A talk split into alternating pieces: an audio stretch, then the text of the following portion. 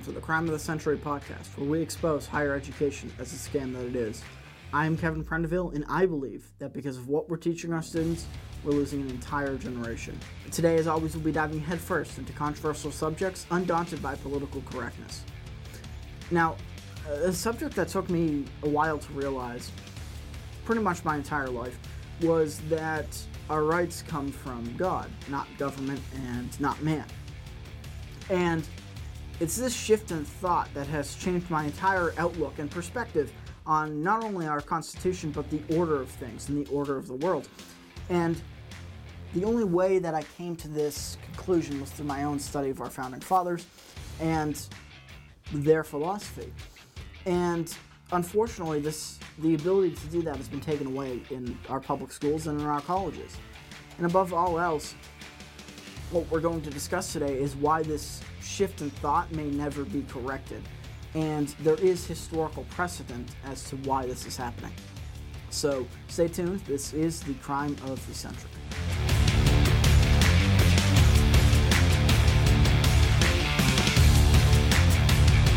So the historical precedent for this is not something new or something that um, is recently been rediscovered. It's actually should be common knowledge, and it starts in the 20s uh, in the Soviet Union after the Russians consolidated their power and began to execute the undesirables.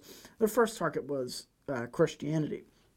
Now, uh, Stalin would later go on to call religion the opium of the masses and took on the Marxist thought that the idea of religion was some sort of oppressive, oppressive power structure.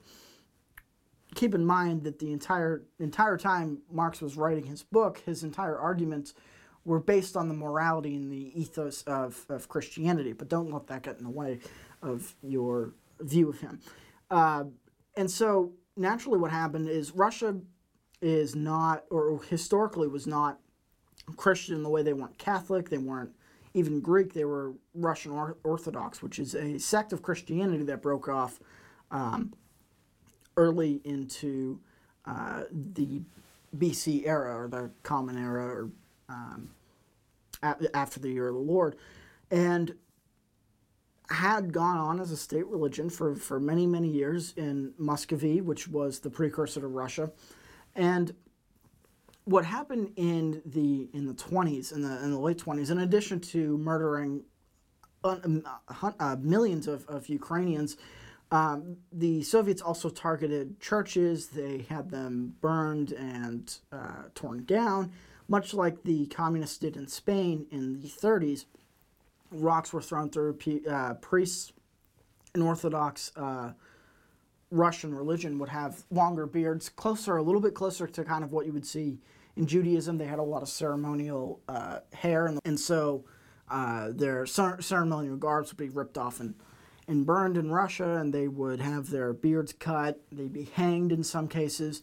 Um, and this was all sanctioned by the government and then enforced in their learning institutions. Granted, this was uh, Russia, so they don't have a whole lot of prestigious colleges. It's not like a Germany, it's not like a France or in England. But regardless, they still did have institutions of learning where you'd go to learn how to be a good communist. And one of the aspects of learning, being forced to accept the idea that it was forced atheism. It was nobody coming to that conclusion and deciding for themselves that they were going to be an atheist. Not even really an atheist, because an atheist can still believe in God, just not a religion or a religious doctrine. They were closer to someone who simply didn't believe in a creator. And so th- this is kind of the not not the first time you see this in history, but it is the most prominent example, the most relevant today because a lot of our social thought in the West uh, is based on kind of a cult- cultural Marxism that is undeniable. And where that comes from is our universities and our schools and our places where we go to learn how the world works, or at least that's the sales pitch. And a lot of what we learn about our own history um, in the US nowadays, and this is seen even in the public schools, and I'll start there first, is it's more taught that the First Amendment is freedom from religion, not necessarily freedom of religion. And that is a key difference. Freedom from uh, of religion indicates that there are different religions. There is no state religion, obviously, and I and I would tend to agree with that. There's no state religion. There's no church that's endorsed uh, or receives money from the government. But the idea that you can have many different relation uh, religions in a culture is absolutely fine.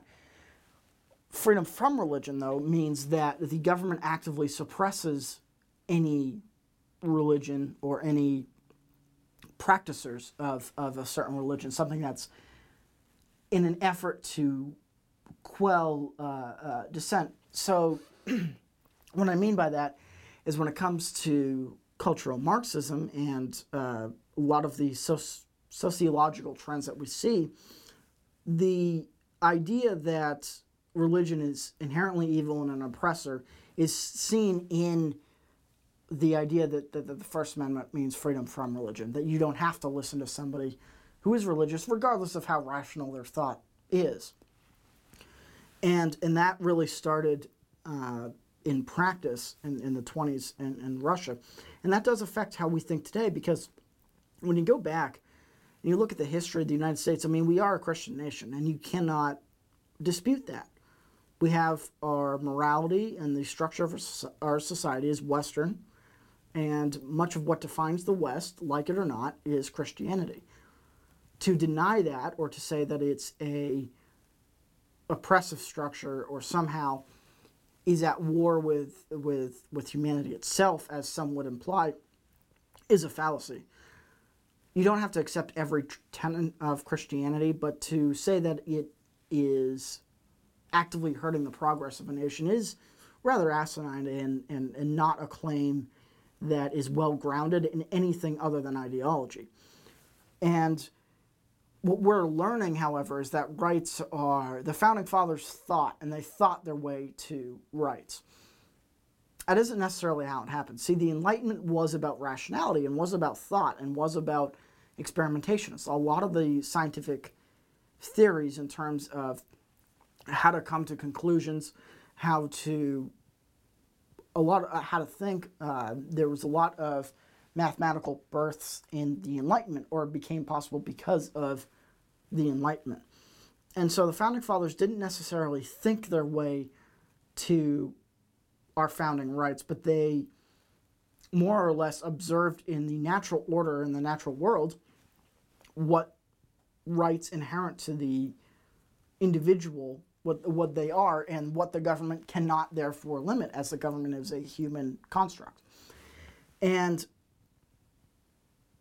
by that token, it means that the government cannot take away those rights because they did not give those rights. They simply recognize those rights. But that's forgotten and replaced with the government giveth and the government taketh. And so you see with this, this debate with the Second Amendment, for instance, that you have no right to, to have a gun because the government gave you the right and they can take it away. But the right to self preservation and the right, which includes fending off tyranny. That is a form of self preservation. To take that away and to argue that the, that the government has the right to take that away is simply a fallacy because it's observable in nature that all things have a right to defend themselves. It is not based on pure reason, though. It does have roots in a Judeo Christian tradition that doesn't mean it's strictly in the Bible or that we took all of our laws from the Bible, but it does mean that we have a certain morality. And that's the other thing that's that's been stripped away is that we've gone all the way to the side when it comes to political correctness of there are no morals and everything is relative. But to have a standard to be offended by in political correctness terms, you need to have morals in the first place. And if somebody says, well, I believe this is true, I think this is true. See, this is the great fallacy of relativism. Because the idea is that there is no truth, but you can see your own truth. Let's, let's follow this for a second. If you can see a truth, that, that, that you believe in your heart that is real, would that not make it a truth? Would that not make it real? So then, how can you say there is no truth? Because if something's true, something's wrong. So it's it's a it's a fallacy. It's a log, illogical loop that, that that collapses in on itself when given any sort of serious thought. But the problem is that this is the prevailing.